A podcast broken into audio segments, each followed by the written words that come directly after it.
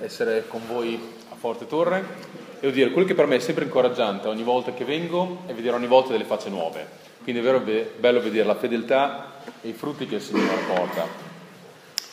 Qui per chi non mi conosce, io sono Stefano, dice mia moglie Jenny, siamo parte del gruppo che sta fondando una chiesa a Budrio. Siamo davvero anche incoraggiati per il modo in cui il Signore sta guidando l'opera lì e vogliamo anche oggi cogliere l'occasione per ringraziarvi per il vostro dono, per la vostra generosità e il modo in cui continuate anche a pregare per noi, per l'opera Budrio. È davvero bello fare parte di questa grande famiglia di chiese che hanno la visione davvero di vedere sempre più aree di Bologna e provincia e fino all'estremità della terra davvero diciamo raggiunte per il Vangelo. Il testo che vorrei guardare con voi oggi è la famosa preghiera sacerdotale di Gesù che si trova nel capitolo 17 di Giovanni, quindi andiamo nel Vangelo secondo Giovanni, capitolo 17, e la leggeremo tutta, anche se ci concentreremo sugli ultimi versetti finali. Quindi Giovanni, capitolo 17, e leggeremo appunto la preghiera di Gesù. Però prima vi vorrei fare una domanda. E a fare domande interattive, quindi mi aspetto risposte. Secondo voi, quanto si riesce a capire di una persona dal modo in cui prega o dai soggetti per cui prega?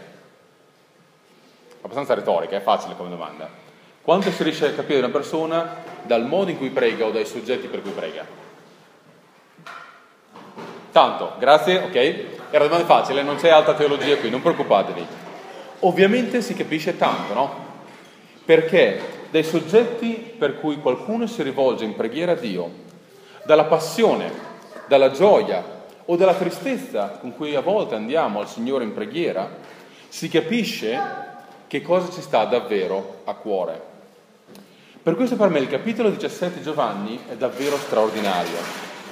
Perché per esempio a differenza dell'altra preghiera conosciuta di Cristo, il Padre nostro, che appunto Gesù ha offerto in risposta alla domanda insegnaci a pregare, qui vediamo come Giovanni ci riporta la più lunga preghiera che troviamo nei Vangeli di Gesù fatta al Padre.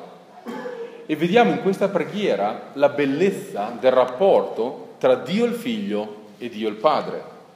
Vediamo il modo in cui Gesù ci mostra l'adempimento del suo mandato sulla terra e vediamo il suo incredibile amore per i suoi discepoli, da quelli che erano presenti nel momento di questa preghiera fino a noi oggi. E così vediamo appunto che questa preghiera è alla fine dei capitoli da 14 a 17 nel Vangelo di Giovanni, che includono appunto tutti gli insegnamenti di Gesù dati durante l'ultima cena. E la conclusione di questi insegnamenti è appunto questa bellissima preghiera. Andiamo quindi a leggere Giovanni capitolo 17 dal versetto 1. Gesù disse queste cose, poi alzati gli occhi al cielo disse, Padre, l'ora è venuta Glorifica tuo figlio affinché il figlio glorifichi te, già che gli hai dato autorità su ogni carne, perché egli dia vita eterna a tutti quelli che tu gli hai dati.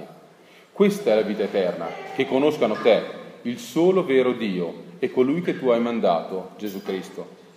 Io ti ho glorificato sulla terra, avendo compiuta l'opera che tu mi hai dato da fare. Ora, o oh Padre, glorificami tu presso di te della gloria che avevo presso di te prima che il mondo esistesse. Io ho manifestato il tuo nome agli uomini che tu mi hai dati dal mondo. Erano tuoi e tu me li hai dati, ed essi hanno osservato la tua parola. Ora hanno conosciuto che tutte le cose che mi hai date vengono da te, poiché le parole che tu mi hai date io le ho date loro, ed essi le hanno ricevute e hanno veramente conosciuto che io sono proceduto da te, e hanno creduto che tu mi hai mandato.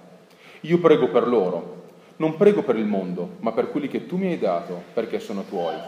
E tutte le cose mie sono tue, e, tutte, e le cose tue sono mie, e io ho glorificato, e io sono glorificato in loro. Io non sono più nel mondo, ma essi sono nel mondo, e io vengo a te. Padre Santo, conservali nel tuo nome, quelli che tu mi hai dati, affinché siano uno come noi. Mentre io ero con loro, io li conservavo nel tuo nome quelli che tu mi hai dati li ho anche custoditi e nessuno di loro è perito, tranne il figlio di perdizione, affinché la scrittura fosse adempiuta. Ma ora io vengo a te e dico queste cose nel mondo, affinché abbiano compiuta in se stessi la mia gioia. Io ho dato loro la tua parola e il mondo li ha odiati, perché non sono del mondo, come io non sono del mondo. Non prego che tu li tolga dal mondo, ma che tu li preservi dal maligno. Essi non sono del mondo, come io non sono del mondo. Santificali nella verità, la tua parola è verità. Come tu hai mandato me nel mondo, anch'io ho mandato loro nel mondo. Per loro io santifico me stesso, affinché essi siano santificati nella verità. Fermiamoci per adesso. Quindi qui vediamo appunto questa bellissima preghiera di Cristo. E nei versetti da 1 a 8 vediamo la preghiera che Gesù rivolge al Padre a riguardo della sua persona, mentre nei versetti da 9 a 19 vediamo tutto quello che Gesù ha chiesto al Padre per i suoi discepoli ma siamo fermati a metà. Quello che davvero vorrei scoprire e riscoprire con voi questa mattina è capire per che cosa Gesù ha pregato per noi oggi qui a Forte Torre. Che cosa Gesù, Dio il Figlio, ha chiesto a Dio il Padre per noi oggi. E così quello che davvero vi vorrei che teneste in mente mentre guardiamo e scopriamo questo assieme è che confrontandoci con i soggetti per cui Gesù ha pregato per la sua Chiesa, davvero riflettiamo e pensiamo al nostro pregare per la sua Chiesa, al modo in cui noi preghiamo per la Chiesa Forte Torre, per le altre chiese di Bologna, per le chiese che Gesù ha fondato.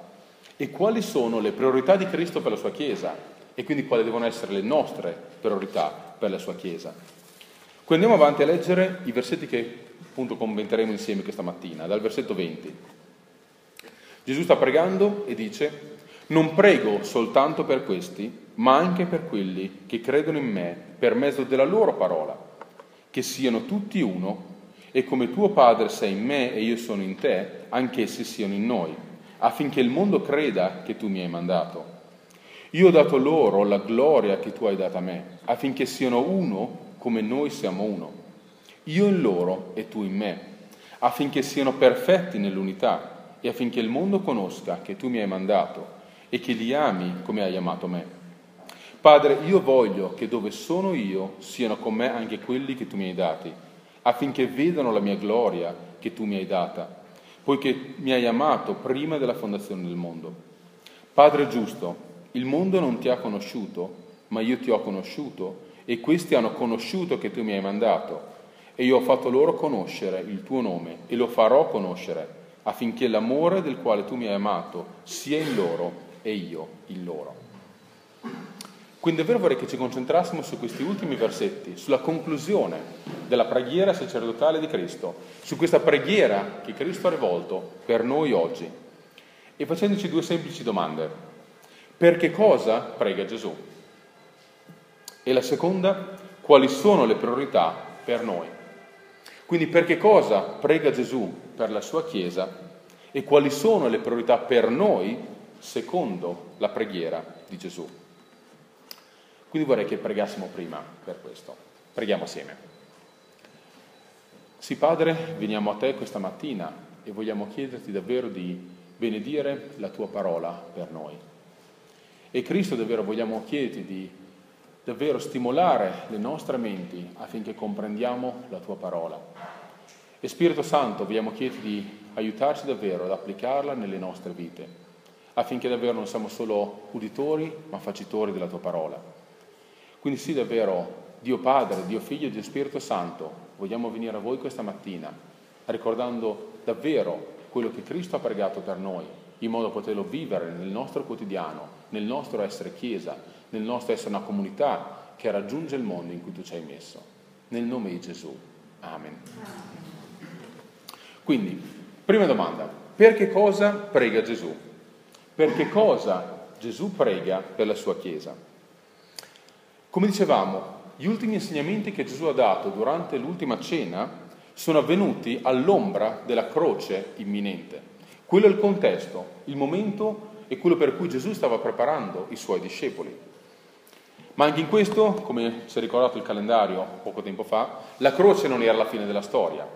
Il punto, la direzione in cui tutti questi insegnamenti e la preghiera di Gesù stanno andando è la risurrezione è il grande mandato che Cristo ha dato alla sua Chiesa. Così abbiamo letto che Gesù, dopo aver pregato e glorificato il Padre, dopo aver pregato e intercesso verso il Padre per i suoi discepoli che erano presenti in quel momento, Gesù ora prega per gli altri discepoli che seguiranno. Gesù ora sta pregando appunto per noi, per coloro che lo conosceranno attraverso il Vangelo per la potenza dello Spirito Santo. Così appunto dice al versetto 20, non prego soltanto per questi, ma anche per quelli che credono in me per mezzo della loro parola. Quindi, rileggiamo questi versetti e cerchiamo di capire qual è il primo soggetto chiave per cui Gesù prega il Padre per la sua Chiesa. Provate a scorrere i versetti 21, 22, 23. Qual è il primo soggetto chiave per cui Gesù chiede al Padre per la sua Chiesa?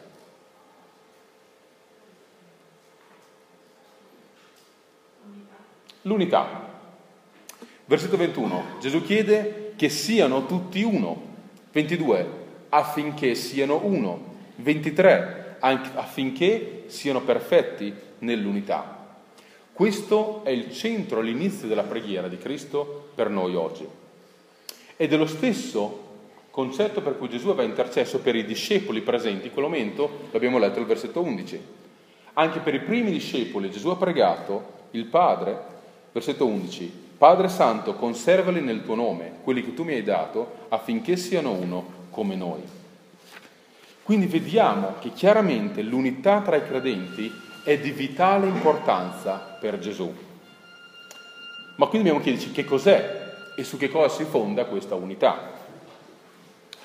Quello di cui Gesù sta parlando, l'unità per cui Gesù sta pregando il Padre, non è un sentimentale volemo se tutte bene, non è questo quello di cui lui sta parlando, non è lo, diciamo, il frutto di uno sforzo da parte nostra di farci per forza piacere e di andare d'accordo con tutti quelli che Gesù ha chiamato a salvezza.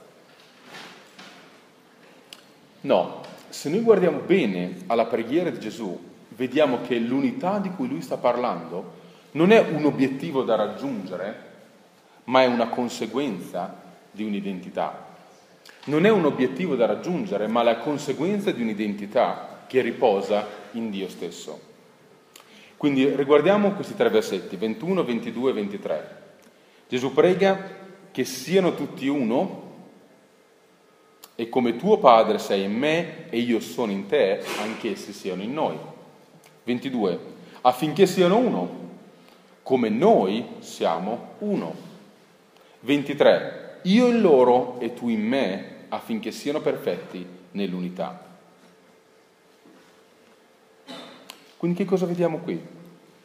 Vediamo che nella sua preghiera Gesù ci mostra che l'unità fra i credenti, l'unità fra i figli di Dio, l'unità nella Chiesa, non è solo modellata sull'unione tra Dio il Padre, Dio il Figlio e Dio lo Spirito Santo, ma trova la sua origine solo nel fatto della nostra identità in Cristo, solo nel fatto che lo Spirito Santo vive e opera in noi. Noi possiamo essere uno, come dice il versetto 23, io in loro e tu in me affinché siano perfetti nell'unità affinché siano uno come noi siamo uno, affinché come tuo Padre sei in me, io sono in te, anch'essi siano in noi. Il nostro essere uno trova come modello l'unità della Trinità, ma trova la sua origine e la sua possibilità solo nell'opera dello Spirito Santo in noi. Questa è in fin dei conti un'applicazione dell'immagine che Gesù aveva dato proprio negli insegnamenti durante l'ultima cena dei rami e della vite che troviamo in Giovanni, capitolo 15. Quindi riflettiamoci bene. L'unione che Gesù sperimenta nel Padre è la stessa profonda relazione di unione a cui noi siamo invitati a partecipare. Ed è l'unico fondamento possibile per l'unione fra i credenti. Andiamo un po' più nel pratico. Quindi, per Cristo lo scopo di questa unione è ovviamente solo quello di farci stare bene insieme gli uni con gli altri, vero? E questo è lo scopo che lui si pone. No, ok, vedo qualcuno che scuote la testa. Quindi qual è lo scopo dell'unione fra i credenti fondata e modellata dall'unione all'interno della Trinità?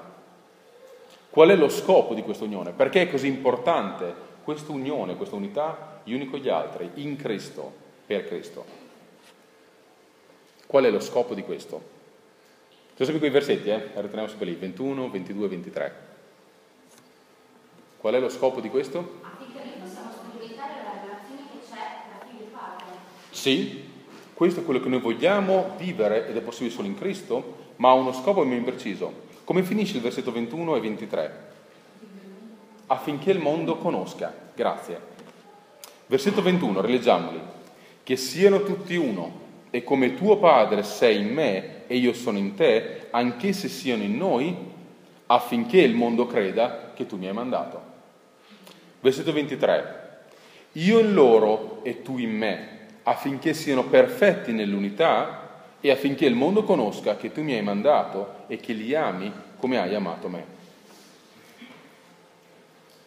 Quindi vediamo che Gesù intercede presso il Padre, Gesù prega per la nostra unità pratica, per la nostra unità reale, nel nostro essere in Lui e Lui in noi, perché questa è la più forte testimonianza possibile del Vangelo al mondo perché questa è la più forte testimonianza possibile della potenza del Vangelo, del suo amore e della buona notizia, del fatto che il Redentore mandato da Dio è venuto per morire al posto nostro, per i nostri peccati. E non è rimasto in una tomba, ma come abbiamo ricordato, è risorto, è risorto davvero, per darci la sua giustizia agli occhi del Padre per darci la sua vita di comunione eterna col Padre e la sua pace nel Padre. Incredibilmente, però, Gesù non prega solo per questo, ma prega affinché sperimentiamo questa profonda unità in Lui, gli uni con gli altri, ma cosa dice dopo? Ma che addirittura partecipiamo niente meno che alla gloria di Dio. Per me questo è un concetto così bello, tante volte quando leggiamo questa preghiera siamo così entusiasti che ci perdiamo, ci perdiamo di vista proprio questo. Versetto 22. Io ho dato loro la gloria che tu hai data a me, affinché siano uno come noi siamo uno. Versetto 24. Padre, io voglio che dove sono io siano con me anche quelli che tu mi hai dati, affinché vedano la mia gloria che tu mi hai data. Wow, ok, che cosa vuol dire tutto questo? Che cosa vuol dire essere partecipi della gloria di Cristo? Oggi, in vista del vedere la gloria completa che tu mi hai data, dice il versetto 24. Che cosa significa nella pratica partecipare di questa gloria di Cristo? Beh, in parte guardando già questi due versetti, il 22 e il 24, vediamo questo concetto che i teologi hanno chiamato dell'essere del già ma non ancora. Qualcosa che già sperimentiamo ma che sperimenteremo in modo completo solo dall'altra parte dell'eternità. E quindi noi già oggi, e questo è quello che Gesù sta pregando, noi già oggi viviamo appieno nella vittoria conquistata da Cristo sulla croce. Ma non viviamo ancora l'adempimento totale che sperimenteremo in modo completo solo nell'eternità con Cristo.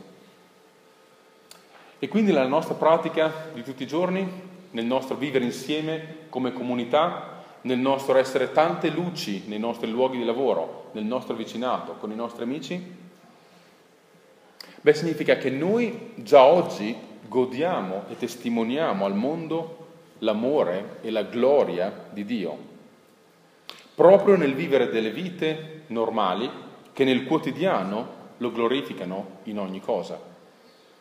E non vuol dire cercare di far finta di essere dei bravi credenti che non hanno mai problemi, così il mondo vedrà quanto sono perfetti i nostri matrimoni, i nostri figli sono sempre educati benissimo e tutto quanto va bene nelle nostre vite. E allora il mondo dirà, cavoli, voglio diventare credente anch'io. No, non è questo quello che Gesù sta dicendo. Non sta dicendo che il mondo vedrà questa gloria e noi sperimentiamo la gloria di Cristo quando, e direi quasi soprattutto, viviamo la sua redenzione proprio nelle nostre cadute. Quando nei nostri fallimenti non siamo annichiliti, ma cresciamo in Cristo. Quando offriamo e riceviamo il vero perdono, perché siamo stati da Lui perdonati. Quando sperimentiamo che in Lui davvero possiamo ogni cosa, anche abbattere i muri e i pregiudizi della nostra società. Quando nelle nostre comunità, nelle nostre essere chiesa, viviamo l'amore dell'unità nella diversità all'interno del popolo di Dio, che è il frutto dell'amore che solo l'unità nella diversità delle tre persone della Trinità può creare in noi. Pensiamoci quanto le nostre chiese riflettono la bellezza della Trinità, diversità e unità nella gloria di Cristo. Però appunto Gesù ci dice che un giorno sperimenteremo in modo completo e totale la sua gloria. Versetto 24, per, affinché vedremo la gloria di Cristo, la gloria che tu mi hai data, poiché mi hai amato prima della fondazione del mondo. E così Gesù ci chiede di vivere appieno le nostre vite nel presente, ma solleva anche il nostro sguardo verso il futuro, alla prospettiva eterna di condividere con noi il travolgente amore di Dio, la travolgente gloria di Dio, che caratterizzerà ogni giorno della nostra eternità. Questa è la prospettiva e questa è la chiamata che trasforma il nostro presente. Gesù infine conclude pregando versetto 25. Padre giusto, il mondo non ti ha conosciuto. E questo mi colpiva, no? Gesù chiama Dio il Padre, Padre giusto. E io penso che questo è ancora vero oggi. E quindi il fatto che nonostante il mondo, la cultura, la società in cui viviamo, vede Dio come un buon nonno che chiude sempre un occhio sulle nostre marachelle. Oppure vede Dio come un dittatore sadico che gode nel negarci ogni divertimento. Oppure come un essere lontano e indifferente dalle nostre sofferenze. Oppure come una favola, buona solo per i bambini o per i deboli che non ce la fanno con le loro forze ad affrontare la vita. No, è proprio nel mezzo di questo contesto, di questa società, di questa cultura, che Gesù proclama il buon governo di Dio. Gesù proclama che Dio è il Padre giusto. Dio è il Padre giusto che ha sempre agito con giustizia e con amore verso l'uomo per farsi conoscere. Gesù continua a pregare, il suo scopo è stato far conoscere il nome di Dio. E in che modo Dio ha fatto conoscere il proprio nome? Mandando Gesù, mandando Cristo, quale massima rivelazione del suo infinito amore e giustizia perfetta. Però come ha detto Gesù, il mondo ha scelto e continua a scegliere responsabilmente di rifiutare questa buona notizia, di rifiutare questa rivelazione dell'amore e del buon governo di Dio.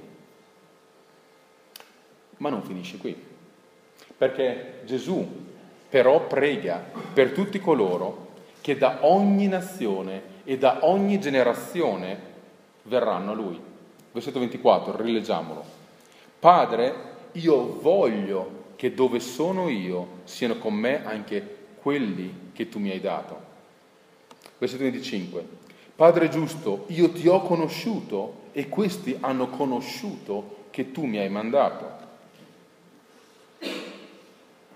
Quindi questa è sempre la tensione, il nostro essere in Cristo, il nostro crescere per essere ogni giorno più simili a Cristo, la nostra unità che viene modellata dall'unità della Trinità, che ha in vista questa chiamata missionale al mondo. Ed ha questa tensione, un mondo che continua a rifiutare e un mondo che continua ad aver bisogno di questo Vangelo trasformante. E queste sono appunto le parole per cui Cristo ha pregato per noi prima del suo arresto, prima della sua condanna, prima della sua morte in croce. Versetto 26. Io ho fatto loro conoscere il tuo nome e lo farò conoscere affinché l'amore del quale tu mi hai amato sia in loro e io in loro. Questo tempo al futuro lo farò conoscere, è quello che noi stiamo vivendo oggi. Quindi, prima domanda, primo punto. Qual è l'app che ci scarichiamo per questo primo punto? Qual è l'applicazione che ci portiamo a casa per questo? E pensavo ce ne sono diverse. La prima però appunto una domanda che davvero mi auguro che vista in questa prospettiva trasformi profondamente la nostra comprensione del nostro presente. Come ci fa sentire essere oggetto di questo incredibile amore da parte di tutta la Trinità? Vedere che questa è la preghiera che Cristo ha pregato per noi oggi qui a Forte Torre.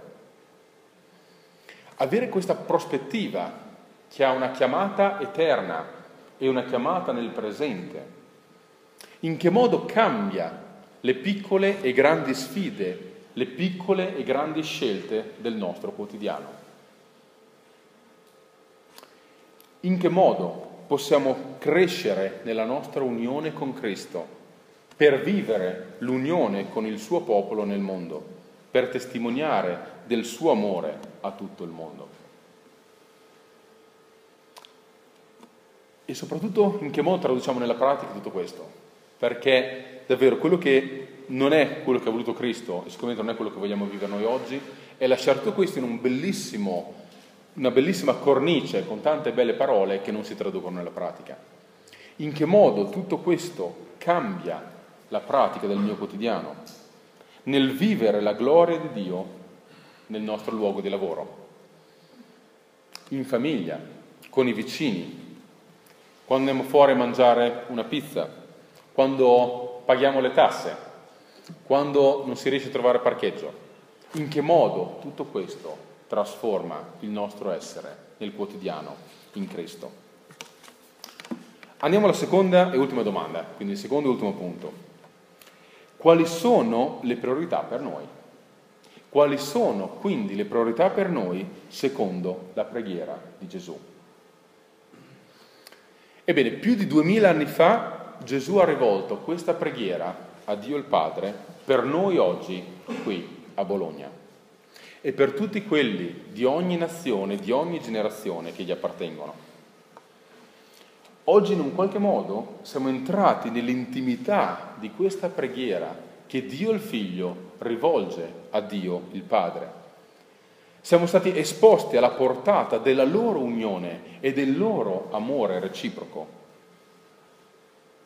ma per essere responsabilizzati.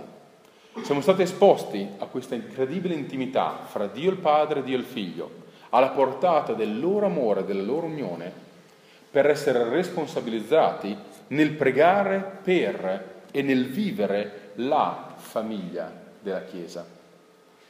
Quindi quali sono le priorità per noi oggi secondo la preghiera di Gesù? Beh, la prima è sicuramente quella di sperimentare Cristo. E uso appunto questa parola che per me ha una portata molto bella. Gesù ha pregato affinché noi sperimentiamo nella pratica la profondità della ricchezza liberante del suo essere in noi e del nostro essere in Lui. E sappiamo che questa è l'azione dello Spirito Santo, che applica alle nostre vite la potenza di Cristo, che ci libera dalla condanna e dalla colpa del peccato. Questo è quello che Gesù intende quando afferma io ho fatto conoscere il tuo nome. Versetto 26. Gesù non sta parlando di una conoscenza intellettuale, dell'acquisizione di informazioni su Dio. No, non sta parlando neanche di una lista di cose da fare e di cose da non fare per essere a posto con Dio. Gesù parla del comprendere l'amore travolgente con cui Dio ci ha amato per essere trasformati da questo amore ed amarlo con tutto noi stessi, per l'azione dello Spirito Santo in noi. E così il modello di questa conoscenza d'amore è proprio quello tra Dio il Figlio e Dio il Padre. Questo è il modello che, Dio, che Gesù ci presenta nella sua preghiera. E se pensiamo come si è manifestato questo amore incredibile di Dio il Figlio per Dio il Padre. Come si è dimostrato questo amore? Che cosa abbiamo visto in questa preghiera dell'amore di Cristo per il Padre? Quindi questo implica tutto il capitolo. Provate a scorrere velocemente. In che modo vediamo l'amore di Dio il Figlio per Dio il Padre? Nel capitolo 17.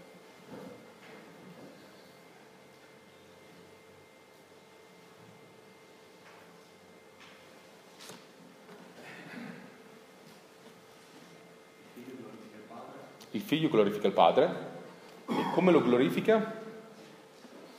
Accogliendo la sua volontà, accogliendo la sua chiamata. Per Cristo glorificare il Padre ha significato abbracciare la via della croce, la via dell'amore che si dona in modo totale e senza riserve. Questo è il modello del nostro sperimentare Cristo. E poi c'è una seconda priorità che per me dobbiamo in punto, comprendere e fare nostra per vivere quello per cui Cristo ha pregato per noi. E cioè ovviamente vivere l'unità di Cristo. Quindi sperimentare Cristo, vivere l'unità di Cristo. Direi che non abbiamo avuto nessun problema a comprendere l'importanza che Gesù dà all'unione tra i suoi figli. Qual è il risultato dell'unione che lui ha con Dio il Padre e Dio lo Spirito Santo.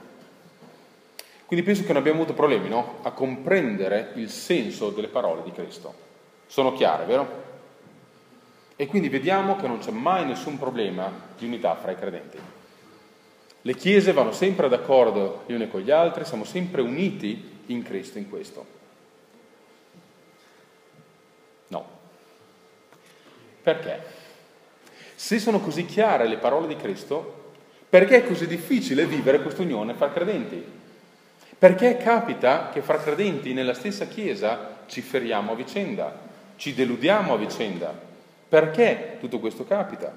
Perché capita che non c'è questa unione, divisione di intenti fra chiese, fra movimenti di chiese? Facciamo un piccolo passo indietro. E vi voglio fare una domanda un po' difficile, lo ammetto adesso.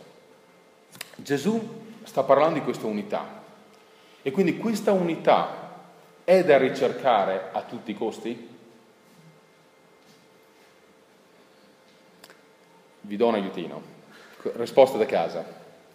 Quando è che non è possibile vivere questa unità?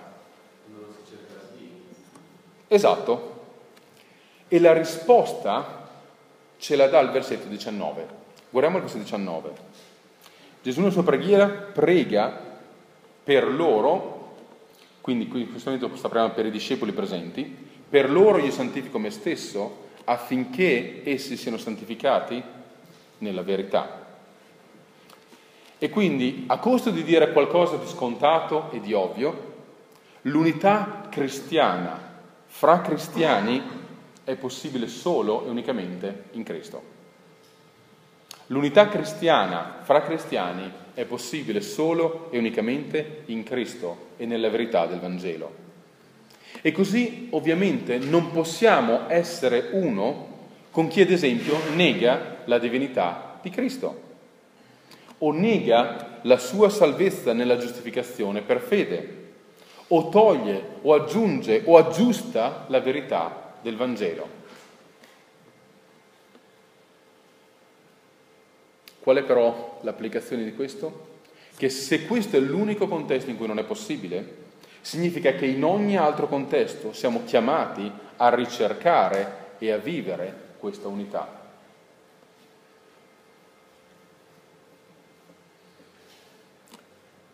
E ci sono tanti modi per ricercare questo.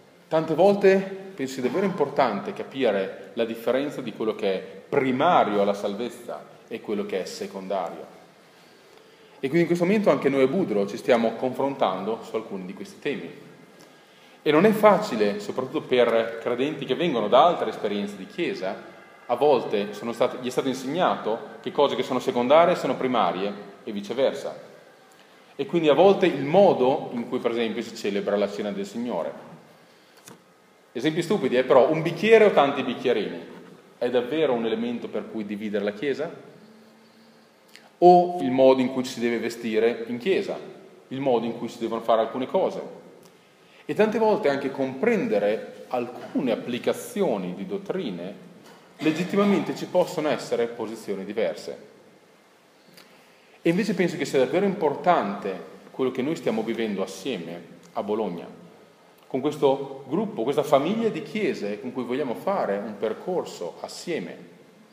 Questo concetto di essere chiesa composta da chiese diverse che hanno una visione unica, sì per raggiungere Bologna, per raggiungere la provincia e per andare fino all'estremità della terra.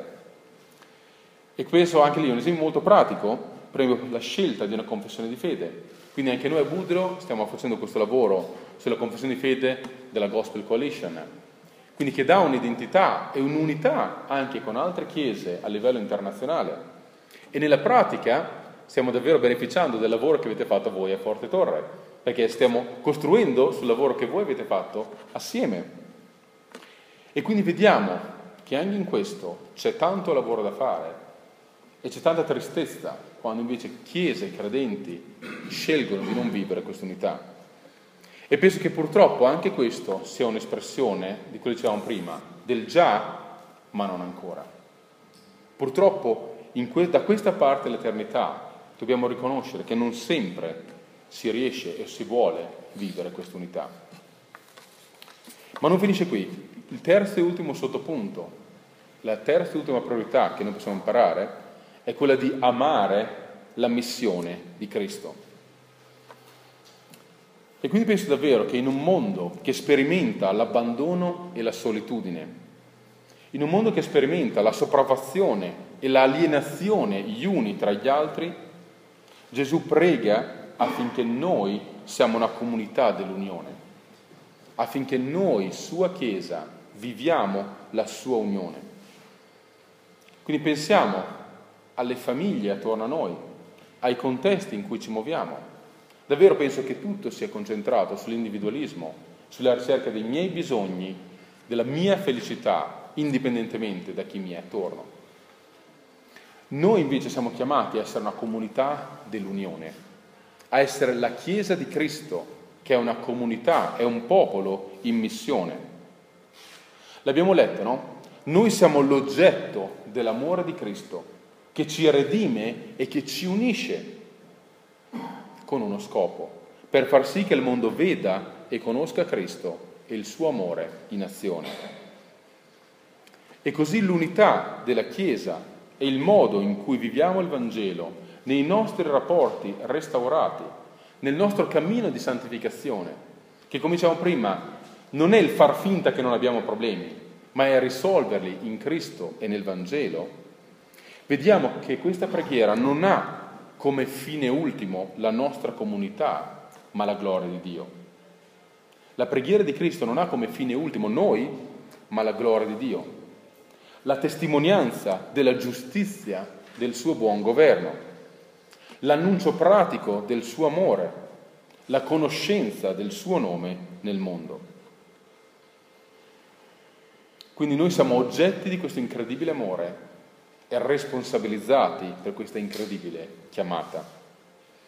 Noi siamo il profumo di Cristo per questo mondo. Noi siamo le sue mani che rialzano, le sue parole di giustizia e di amore in ogni luogo e in ogni relazione in cui Lui ci ha messi. Quindi qual è l'app che scarichiamo per questo secondo punto? Qual è l'applicazione che ci portiamo a casa? E qui, come avete notato, non mi piace dare le risposte, mi piace fare le domande. Quindi io vi faccio le domande, siete voi Chiesa di Forte Torre che dovete trovare le vostre risposte e la vostra comunità. E quindi chiediamoci questo. Noi vogliamo che la Chiesa di Forte Torre sia una famiglia unita nell'amore di Cristo? Spero che la risposta sia sì. Se vogliamo questo, allora preghiamo la preghiera di Cristo. Facciamo nostra questa preghiera, facciamo nostre le priorità di Cristo. Desideriamo quello che Cristo desidera, ricerchiamo la volontà di Cristo, sperimentiamo Cristo, ricerchiamo l'unità di Cristo e amiamo la missione di Cristo. Quindi in conclusione, in che modo possiamo vivere il nostro essere Chiesa di Cristo a Bologna, in Italia e nel mondo? Ebbene Gesù è sceso nel nostro mondo e nelle nostre vite. È morto la nostra morte ed è risorto per la nostra vittoria, proprio per redimere la nostra identità in Lui, per farci conoscere e sperimentare in modo pratico la bellezza dell'amore e della giustizia di Dio nella loro unione perfetta, affinché nel nostro crescere in Lui, ricercando la sua persona e la sua volontà, possiamo assieme, come suo popolo, riflettere la gloria di Dio ed il suo amore per il mondo, sperimentare la sua unità nel vivere la sua missione.